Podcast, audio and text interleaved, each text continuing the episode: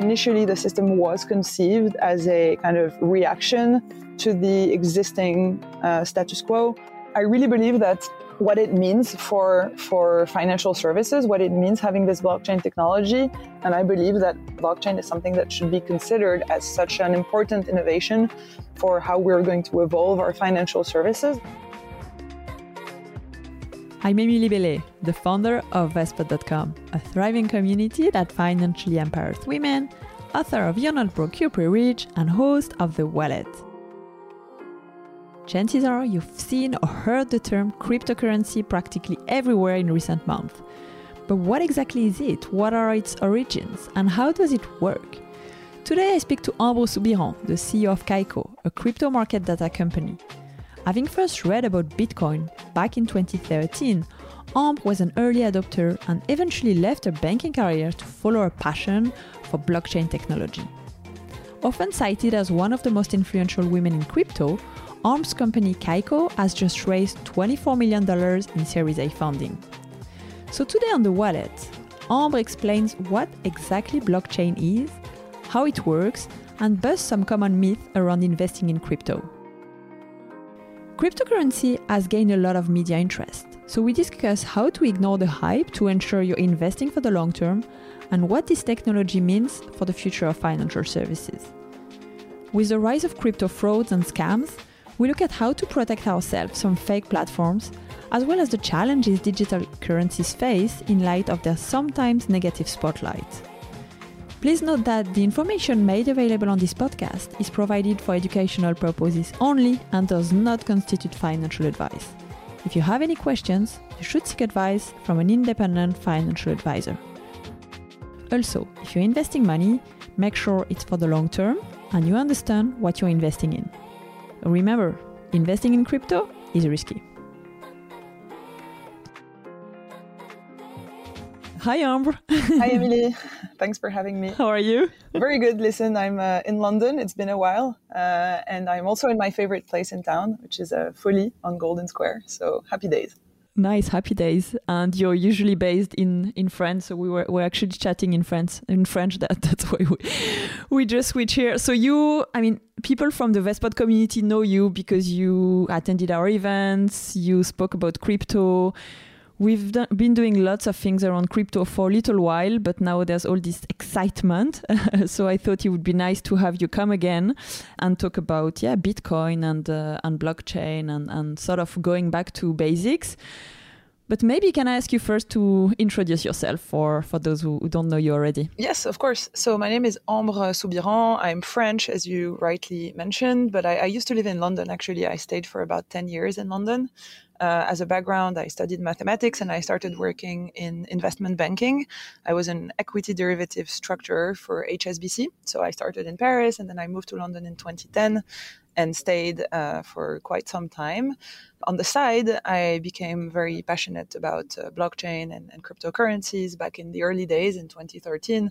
And I ended up leaving banking after eight years of uh, loyal services in order to run my own startup called Kaiko. So what is uh, what is Kaiko doing? So Kaiko is a, a, data company in the world of blockchain and cryptocurrencies. So blockchain is a, technology that uses tokens. Very often we hear about Bitcoin or Ethereum uh, or what we call cryptocurrencies. They're actually unit of accounts or tokens that are used to power blockchains. These have a price and a value and they're actually traded all over the world on different marketplaces.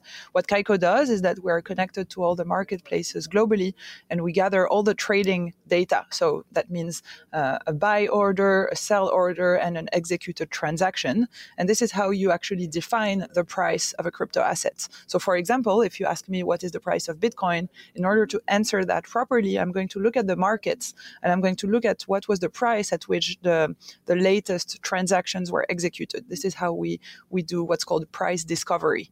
Um, so that's what we do. Uh, we gather all of this data around prices and we store it in a giant database. And then we expose this database to various uh, market participants that need this information for their activities. So who are like some of your clients? I guess institutional clients who are buying all your all your data. Absolutely. So uh, hedge funds, crypto funds, asset managers, custodians, uh, audit companies that are doing uh, valuation of crypto businesses. Um, exchanges. We also work with startups. For example, let's say you want to start a mobile app that shows the the graph of the of the Bitcoin price. For example, we can also provide all of the back end data that enables people to build a um, customer facing application or website. So we really uh, only provide infrastructure around the price of crypto assets. And uh, this is used either by people who need to act on the market because they are actively trading, or people that want to build uh, a product that implements basically a component of, of price data.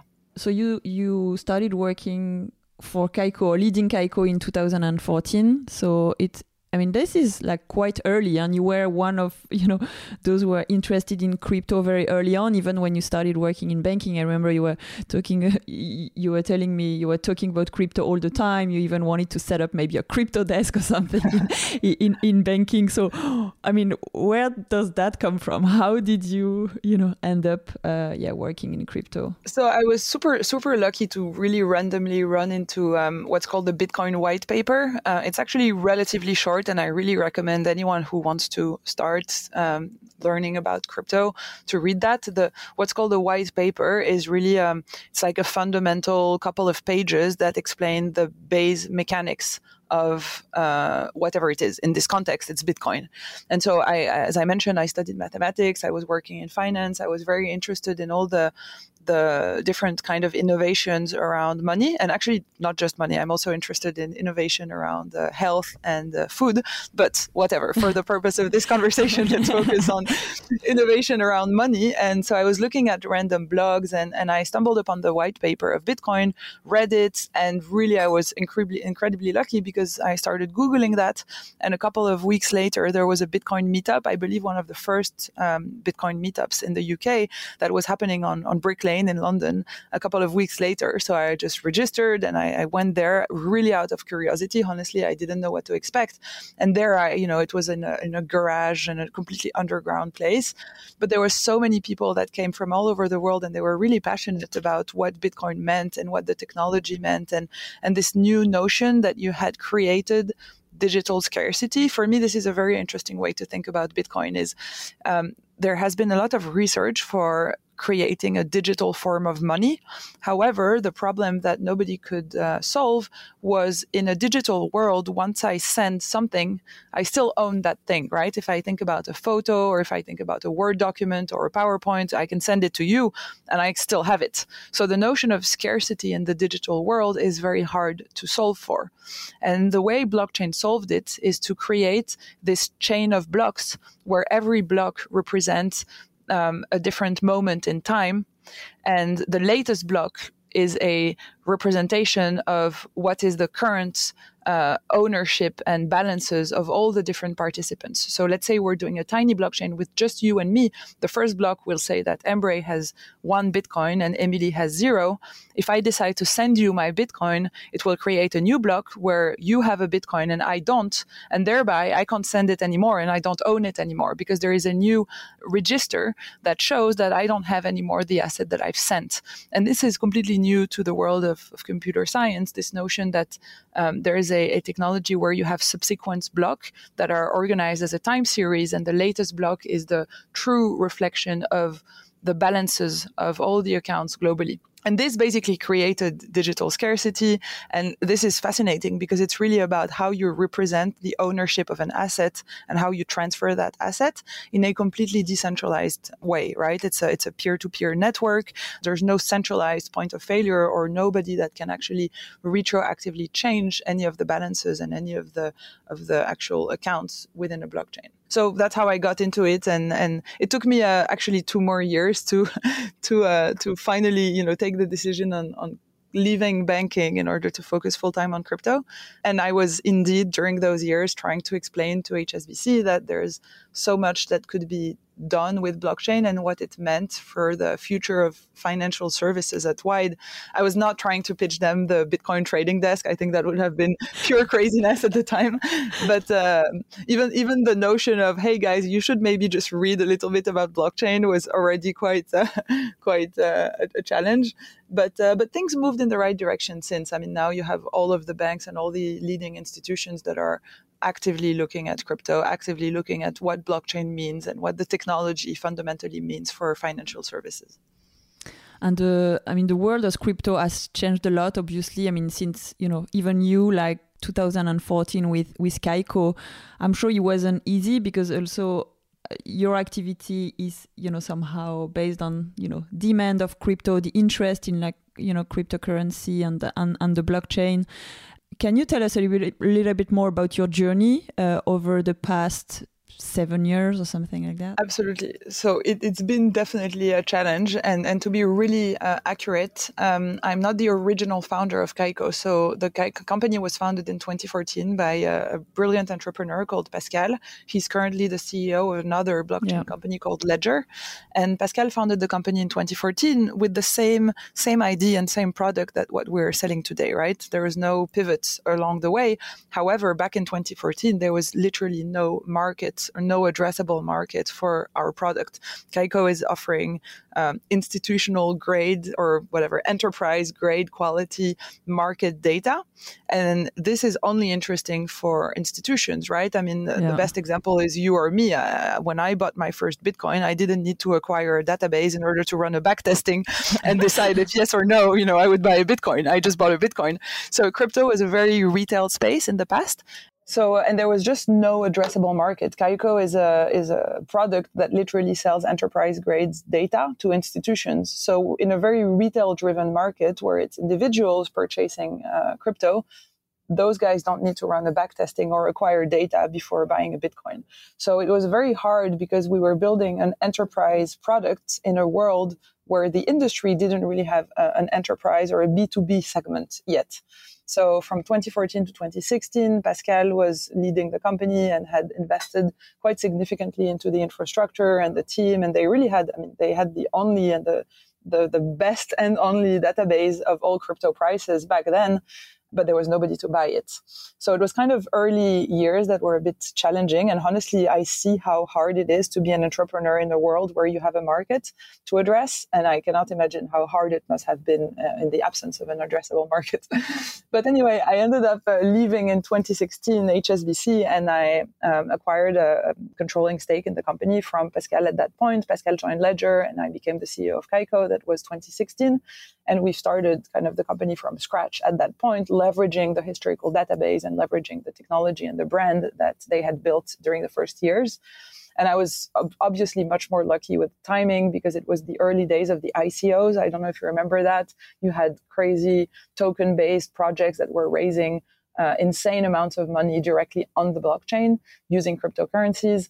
And so at that point, this attracted so much money, even though it was still retail investors, it attracted the interest of some quantitative funds and some more uh, you know the emergence of a b2b market within crypto. So you had some funds that were trying to do arbitrage between exchanges. Um, as i mentioned there are exchanges globally so the price of bitcoin on an american exchange is not necessarily the same that you have on a korean exchange or a japanese exchange or a european exchange because all of these different marketplaces have their own market structure and their own investors and so there's different prices. So you had some arbitrage funds that were starting, you had some quantitative funds, you had some people that were trying to create valuation models around the price of tokens and trying to apply more traditional equity based models onto crypto assets. And thereby we had the emergence of a B2B industry or a B2B segment within the crypto industry and we started selling data organically. And that was really thanks to the emergence of those ICOs and those token trading strategies. And so it was still not banks, it was still not institutions that we are catering for today, but it was at least something that we could, uh, you know, um, live upon. So we started selling to these guys and grew the company, and then we raised our first round of funding. We raised five million dollar in seed funding.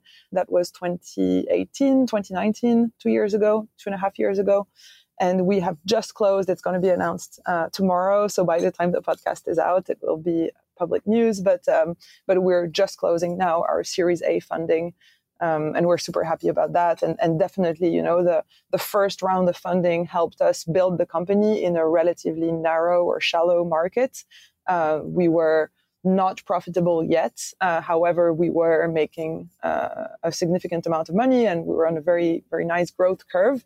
And the funding has really enabled me to grow the team and build the product and build the product with um, in mind the day where institutions would actually come to market. And this happened over the course of 2020. Now we have seen all of the leading banks, you know, changing their mind. JP Morgan, Citi, Goldman, BlackRock, they're all now announcing that they have a digital asset strategy. Digital asset is the soft word for cryptocurrency. banks have been, you know, against crypto so long that now they can't really say, okay, we're having a crypto strategy. They all call it a digital asset, but it's exactly the same. no, that's amazing. Well done for the series. Um, you know, it's been so cool, like watching you and Kaiko and in the early days uh, to where you yeah. are today. So that's that's really awesome. Maybe we take a step back on you know Bitcoin and why so many people still have such a negative image about cryptocurrencies, especially at the moment. We've had you know like big conversation around you know the environmental impact of Bitcoin, and people are like you know I think there's like pro cryptocurrencies, and you see them on Twitter, and they have their laser eyes, and they're holding, and, and you know there's there's also like this sort of like negative uh, also connotation from maybe the public, even from you know the the government and stuff, because they see it they see it as yeah maybe a, a challenge for them. Uh, so wh- wh- where is that coming from? Absolutely. I mean, there's many reasons why why crypto and, and crypto in general, Bitcoin specifically, is, is criticized. On the other hand, they're all you know throwing themselves and their wallets at crypto, and on the other side, also criticizing it a lot. So there are a couple of reasons. One is definitely media is not helping. Right, as soon as you have a Bitcoin price surge, they're all talking about a huge bubble that's going to pop, and as soon as it drops, uh, it's not, you know, a- any other traditional asset class. They would be like it's a healthy correction, and here it's always the death of crypto. So, so it's, it's actually, you know, I think media is definitely not helping, but also to their, to their defense, initially Bitcoin was conceived as a kind of almost allergic reaction uh, after the subprime crisis. So it was definitely kind of the origins of the origins was definitely um, a, a, way to suggest an alternative to the existing monetary um, and economic and political system around um, printing money and creating inflation and saving banks that you know although they were the ones who catalyzed their own problems with the subprimes and the cdos and everything well in the end, the government started printing huge amount of money in order to save the banks from their own kind of, uh, you know, the troubles they created. So that was definitely the context in which blockchain emanated. It was a research to have an alternative system that could be used in order to offer to citizens around the world a way to transfer money in a decentralized, censorship resistant way. And this obviously doesn't, you know, uh, work with central banks and banks in general and everybody that has a centralized authority over um, financial assets. So that's clearly something that I could understand why it would piss them off. On the other hand, I think you know challenge is good. And um, I, I, like this comparison to French taxis. um, I don't know how it was in the UK, but in France, honestly, we have seen over the past before Uber, I think we've seen a decrease in the quality of service of like the licensed taxis, for example. People were really like not having super clean cars. They were not very nice. They were not very pleasant. They were smoking in their cars, whatever. And then Uber arrived. Everybody got pissed off. And in the end, cabs are awesome now. and so sometimes I feel it's true. And and I think you could probably say that of, of traditional hotel chains. You know, they were very expensive. Service was. I'm not talking about super premium luxury hotels. I'm talking about your average three star whatever hotel. I think they were challenged by Airbnb and all these these challengers to a to a legacy you know system and status quo are in the end healthy. Competition is always healthy. I'm not saying crypto is directly competing with central banks, but in the in the principle they are. And so that's one reason why like legacy institutions, I think, don't like crypto. On the other hand, uh, blockchain as a technology itself can be used by institutions in order to modernize and rethink the way their own IT and their own systems work. And that is an angle that I find fascinating. This is what really drove me to crypto. I'm not anti banks. I'm not anti governments at all.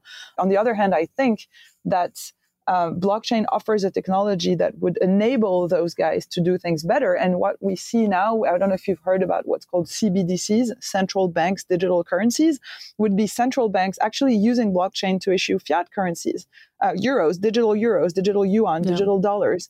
And that is, you know, leading central banks that are actually acknowledging the power of the technology itself and how they can use it themselves. So there, there's been a time where we could hear, you know, blockchain is great, but crypto is bad. And that's a narrative that really bugs me because there's no one without the other. And, and, and the strength of the technology is there and is kind of blatant now. So I think things are changing. Initially, the system was conceived as a kind of reaction to the existing uh, status quo. However, challenging it also pushed those institutions to rethink in some way the way they operate internally and the way they do things and the way they think about money and they think about ownership. And, and i think that's for the better. When it comes to environment I, uh, I, I, I like to say something. It's not very consensual but i think it's it's really true is yes, Bitcoin uses a lot of energy because this is due to how the, the what's called the proof of work, the, the mining methodology works, is is a way that is incentive based. So they ask people to basically spend energy on, in the form of electricity in order to get the right to participate in the network. Why? Because when people do that, they have skin in the game, right? It's a question of incentive. If if I haven't spent money in the form of energy in order to participate to that network what is my incentive to do things right so the fact that i spend money means that i have skin in the game and that when i get a chance to say something about a block or a transaction or the validity of a block basically i'm going to be incentivized to protect the system because I have skin in the game. I've spent money. So if I then destroy the system, how am I going to basically earn back the money? Because when you help the network, you get rewarded for that. And maybe maybe on this, if you because people don't necessarily know how so you've been talking about the blockchain and how in in sort of this like you know big uh, i mean for me it's it's a little bit like a big like google document that you're sharing with everyone. Everyone can see what we write but you need people who are working on this network and you also need people who validate these transactions. And you're talking about like these people and the and the mining. Uh, but but practically can you explain you know who are these miners? Like what are these you know these computers and stuff? I think it would be uh, i think this is fascinating actually uh, the mining process. So uh, absolutely. And i think it's it's everybody thinks it's super complicated that actually it's not. Let's say you know i took the example of a blockchain with just the two of us earlier today let's do one where we have a third participant who happens to be a miner. Let's call that person whatever, John Doe. So John is a miner and we have a small blockchain between Emilie and Ambre. So block zero, Ambre has a Bitcoin and Emilie doesn't have any. I'm going to send you my Bitcoin. In order to do that, I'm going to basically broadcast. I'm going to say there is a network. It's a peer-to-peer network. In this network, there's just the three of us. I'm going to say Ambre is going to send one Bitcoin to Emilie our friend John, who is a miner, is going to hear that transaction and he's going to say, okay, I've heard that Ambre is sending a Bitcoin to Emilie. It's a very simplified blockchain. So let's say that's the only transaction. And what he's going to do is he's going to be mining. What we call mining in the Bitcoin protocol is literally spending electricity in order to solve a complicated uh, mathematical equation. And once he solved that equation, he gets the right to create a new block. The reason you have to solve that equation in order to have the right to create a block is this notion of skin in the game, right? Because then once he has spent money, let's say he spent 0.5 Bitcoin in energy in order to, to solve that equation, he's going to say, okay, I solved the equation. I'm going to create a new block. And then he's going to look at his transactions, in this case, Ambre has sent a Bitcoin to Emilie, and he's going to then create a new block that reflects that transaction. So he's going to create a new block that says Ambre has zero Bitcoin and Emilie has one Bitcoin. And then he's going to propose that block to the network. Here it's just the three of us. We're going to look at the block and we're going to validate that block for for his work he's going to be remunerated in a new Bitcoin. So in the new block, there will be Emilie has one Bitcoin, Ambre has zero Bitcoin, and John has been rewarded one newly minted Bitcoin for his work of creating that block. So basically, he spent 0.5 Bitcoin in energy for the right to potentially win one Bitcoin. That is because he's done things properly, right? If he had tried to to lie, let's say his block had, would have said, Ambre has zero Bitcoin, Emilie has one Bitcoin, and John has 10 Bitcoin. And if he had submitted that block to the network, we would have looked at the block and we would have said, no, this is not a valid block. We're, we're you know, I'm not sure I'm allowed to say uh, gross words or if we're going to put beeps, but basically we would see the, we would see the block and we'd be like, what the F, you know, is, is those 10 Bitcoins? Like, this is not a valid block. And so we would refuse that block.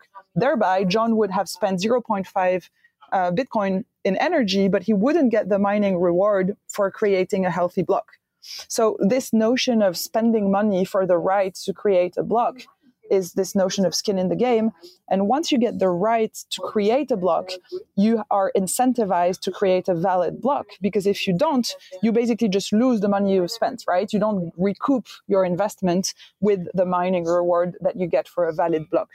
And so that's how it works. And then there's going to be a new transaction. Let's say John actually wants to send his newly Bitcoin mine, um, to Ambre, and so he's going to issue another transaction.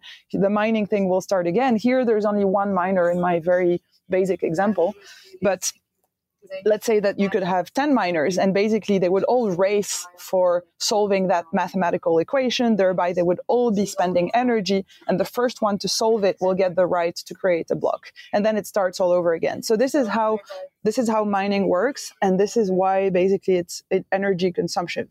It's really about those notion of skin in the game incentive and and this no, the other notion that's very strong is the notion of consensus. So whenever you submit a block there is there has to be a consensus. Everybody has to agree that this is a valid block and once they do you get paid. This is the way bitcoin works. However ethereum who is the second largest blockchain is already migrating to a different mining algorithm called proof of stake the, the, the notion is to have exactly the same kind of economic principles, which is I'm going to lose money if I create invalid blocks, but it's done in a different way. So on proof of stake, instead of doing proof of work, proof of work is what Bitcoin uses. It means I need to prove that I have worked and worked is basically spending energy. In proof of stake, you need to show that you have something at stake. Meaning, for example, if we get back to our small example where it's just you, me, and John, and John is a miner, John would have to put 0.5 Bitcoin on the table.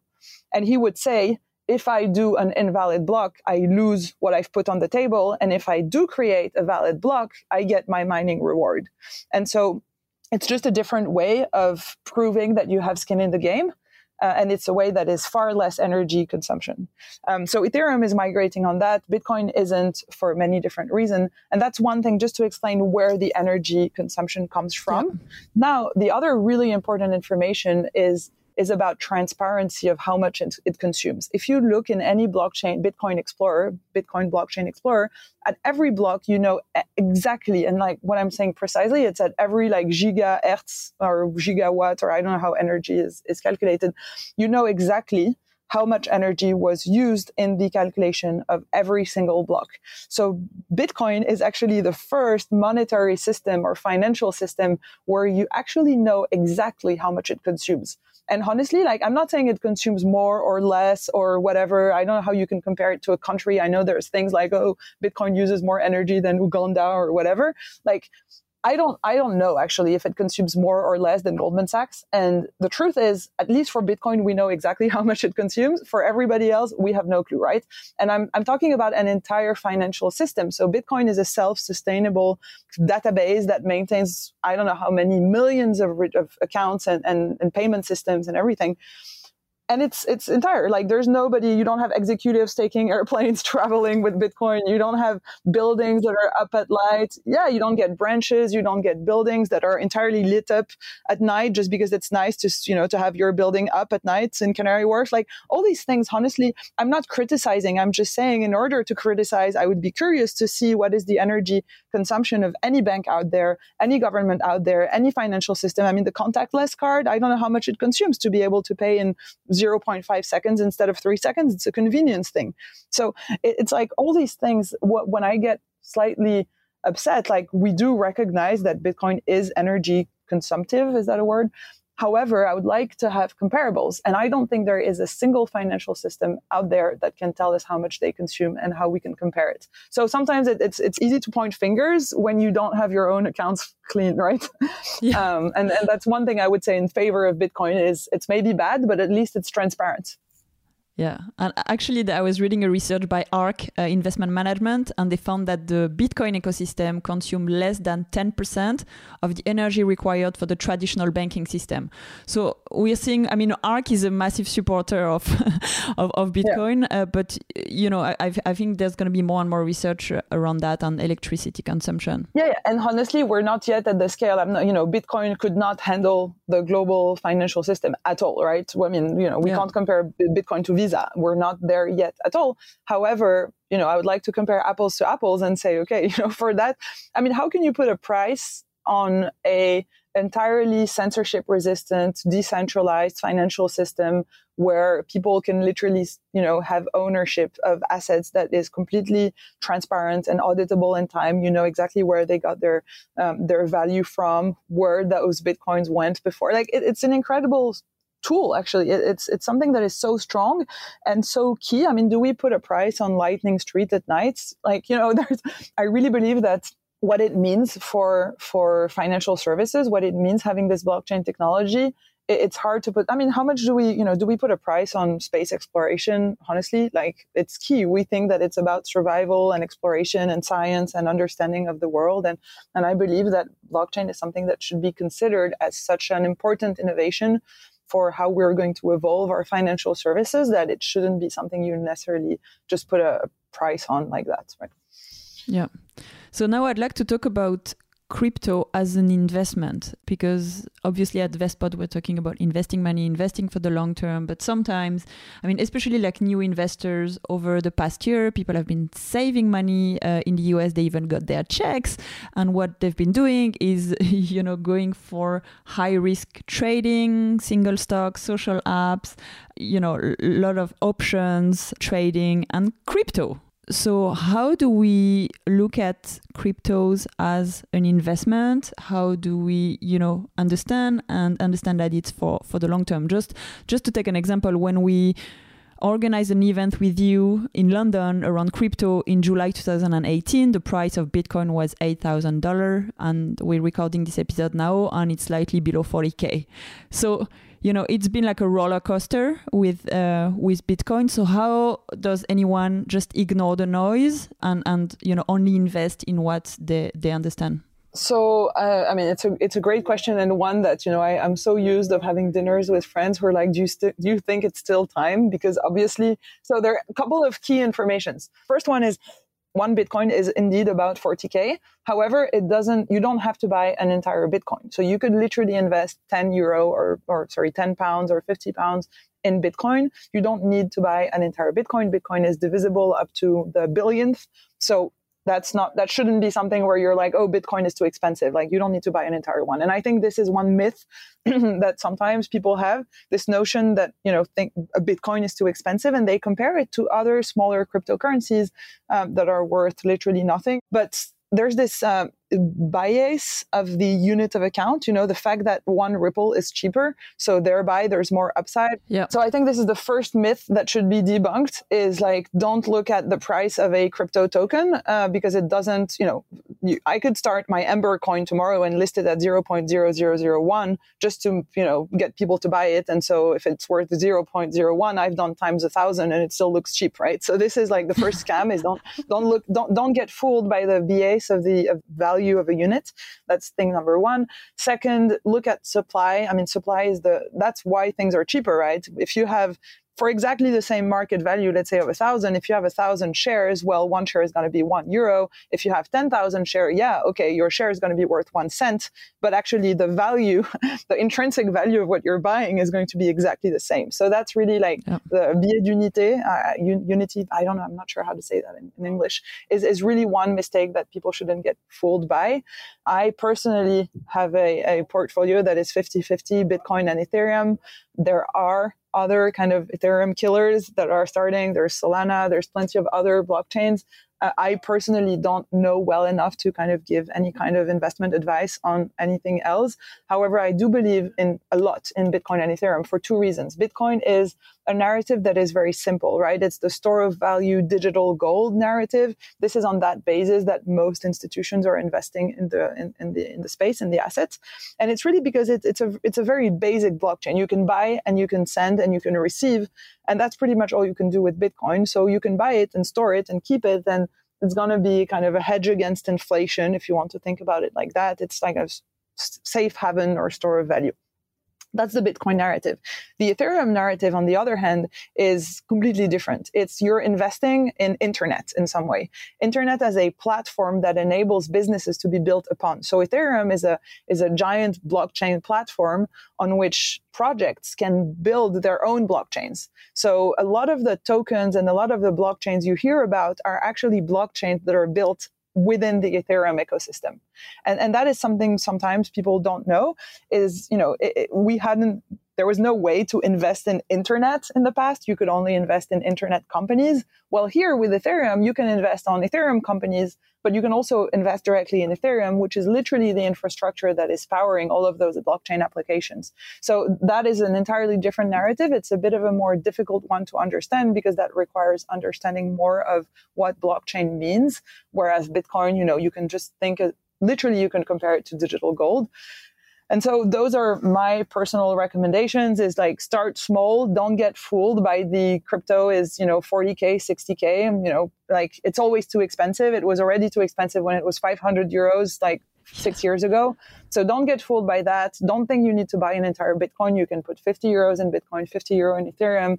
And for me, as soon as you have even a small investment in any of those, you're going to be triggered to read articles when you see them. It's basically, you know, I, I, met so many people that are like, oh, I really want to understand blockchain before I invest. I, am like, just, you know what? Put 50 euros. Like, very often I'm having dinner with friends and I'm like, listen, I'll pay for dinner, but just buy 50 euros of Bitcoin, which would have been the cost of this dinner tonight. Because once you have, it's this notion of skin in the game. As soon as you have the asset, you're going to pay more attention. You're going to actually be far less lazy and like not procrastinate of learning about it to next month because very likely you're going to look at your wallet every day. You're going to see it growing, dropping, increasing, and it's going to trigger you to try to understand. And, that's for me the best learning experience is just to kind of start investing really small. Uh, and I would just start with Bitcoin and Ethereum because for me they're clearly the two uh, most kind of uh, um, understandable use cases and the most bigger, stable within the, within the crypto ecosystem, stable blockchains. So recently, we've seen a, a, rise in the number of people being scammed around crypto. I think that's a big worry scammers are getting really good uh, and what they're usually trying to do is make you transfer your cryptos because it's not like doing a bank transfer where your bank would call you and would say hey listen the money has been to this account you know this person when you transfer a bitcoin to someone then i guess like forget about it. So how do we invest in like a safe way? Uh, and I, I, guess if you start small you start with 50 pound yeah. how you know what are the platforms? How can we do it? And how can we recognize like these these, these scams? So i mean there's two ways to quote unquote invest in crypto. One of them is to invest in through a synthetic exposure. For example you can buy crypto on revolut. You can easily just directly within the app just kind of buy crypto. I just want to be really um, like express that this is probably the safest way as in it's hard to lose your crypto because actually you don't own them right? They're owned by revolut. Yeah. and you can't really withdraw your bitcoin from the revolut app. Actually what they'll do is they'll give you the price of the asset at the moment you want to withdraw. It's like more of a tracker or an index. It gives you a synthetic exposure to the price of Bitcoin or Ethereum or whatever crypto you've bought. So this is kind of, I guess, the easiest way because it's very intuitive. It's like buying any other currency on your mobile app. However, you don't own your crypto in the blockchain sense when you own your crypto, it means that you have a private password that is yours and that enables you to interact directly with the blockchain. And so if you actually want to really own your Bitcoin or Ethereum or whatever, the best way to do it, in my view, is to uh, purchase a Ledger hardware wallet.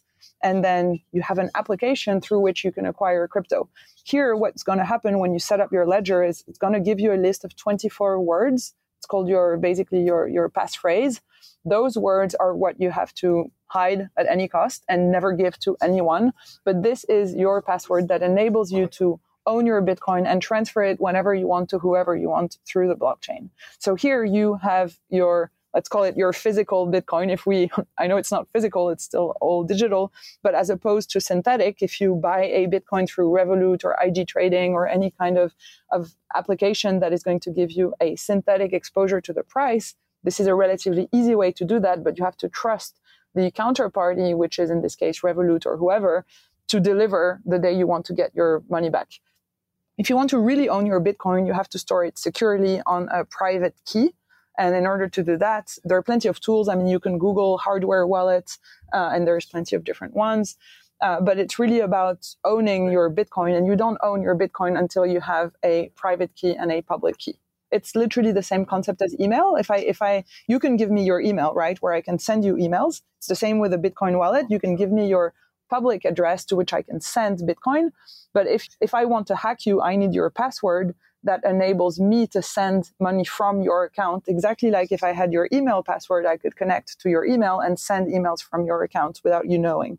And so this is how people get hacked. It's either because they are lured in giving their passwords or their private keys. And when once someone has your private key, uh, he can basically just connect to your wallet and send money to whoever he wants. And because it's crypto and because it's blockchain, there's no intermediary. It's decentralized. So there's no central entity you can go to and complain. That doesn't happen.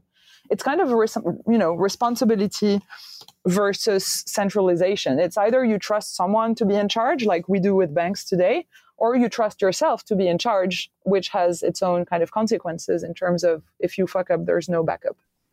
Yeah, and what, can you give me some examples of uh, you know platforms where you can buy crypto, or you know you can do that on you know Coinbase, Binance? Yeah, Coinbase, Kraken, Binance, uh, but all of these like you basically. I mean, I, I I use Kraken personally. I do a bank transfer to Kraken, and then I on on the exchange directly I place a, I place an order to acquire crypto, and I uh, and I and I end up with my account with a crypto on my account, and then I withdraw that crypto to uh, to my Ledger to uh, wallet. wallet. And this is my kind of secure wallet. And here, really, the people that get hacked is because they get lured into sharing their password. And once yeah. this is the one thing you should never, never share is your private key. It's called a private key. And there's a saying in crypto, which is not your key, not your coins. Like you actually, if you don't have your private key, you don't actually have your crypto.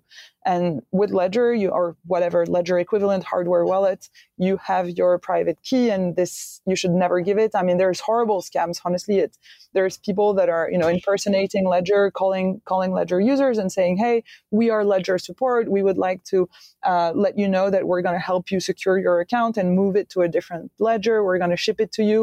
Um, let you know." And they're basically impersonating the company and and and luring people into sharing this private key, which is the one thing you should never ever do. Yeah. There's also like advisors, like sort of fake advisors. They have their website and they help you, yeah. you know, buy on this on this on this famous platform. And what they do is once your money is on this platform, they give you their key and, and they ask you to transfer yeah. their Bitcoin onto, onto their, their trading platform. So be super careful and make sure you understand how these platforms work. One last question on, on investing in crypto now is you know the the taxes side of things. We haven't been thinking about that in the early days but now you know when you invest in the stock market you make a profit or and then you have to pay taxes or ideally you invest through a pension through an ISA but what about cryptos so I honestly have no clue how it works in the UK. I would be terribly well, like badly positioned to give any advice. All I know in France, I mean, first of all, like crypto is not illegal as long as you declare it like any other asset. Like uh, honestly, if you don't, uh, if you invest in stocks and you make capital gains and you don't declare them, you're not in the it's exactly the same with crypto or with any other kind of asset i guess. So as long as you are clean with your tax authority then there's no problem. Uh, that's number one. And second i know in france it's considered like there's a flat tax of i think 30% on capital gains and you have to give them basically a proof of at what price you purchased it at what price you sold it and they calculate the um, capital gain and you, you get um, taxed on that basis. Uh, I, I, assume there's a similar um, uh, similar kind of uh, setup in the UK, but I honestly don't know exactly how taxes work here. Okay, I have three quick fire questions. What's the best financial decision you've ever made? Honestly, uh, crypto back in 2014.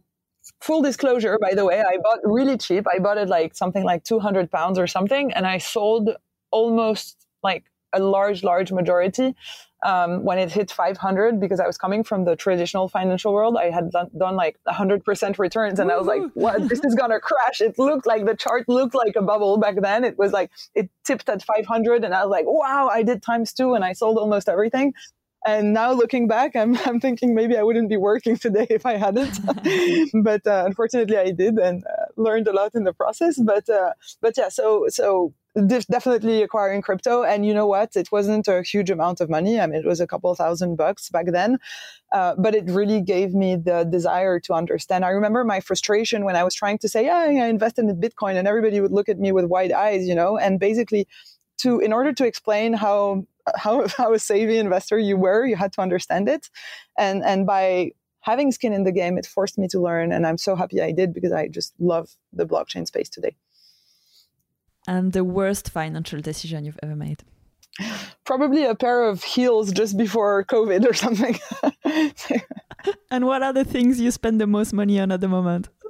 Uh, so I, I just got a, a daughter uh, in December last year. So I'm definitely spending fortunes on help for her and like I, I, you can't think you I, I don't think I had any idea how much uh, such a tiny thing could take up both in terms of finance and in terms of space and in terms of everything. and time. But it's yeah it's also the most beautiful thing in the world but uh, yeah definitely the most uh, financially consumptive thing in my life right now. Is there anything else you'd like to add or to share with uh, with anyone listening to this episode? No, I mean, thanks so much for inviting me, and uh, and uh, I'm, uh, you know, I'm a huge uh, believer in, in what you're doing, and and I think honestly, uh, if I just could summarize it, I would say like, ladies, just invest 50 pounds. Uh, you'll, you'll not regret it. Like worst case, you'll lose them, which can happen. It's part of the risk, but you'll learn so much in the process of losing it and even understanding how you lost them.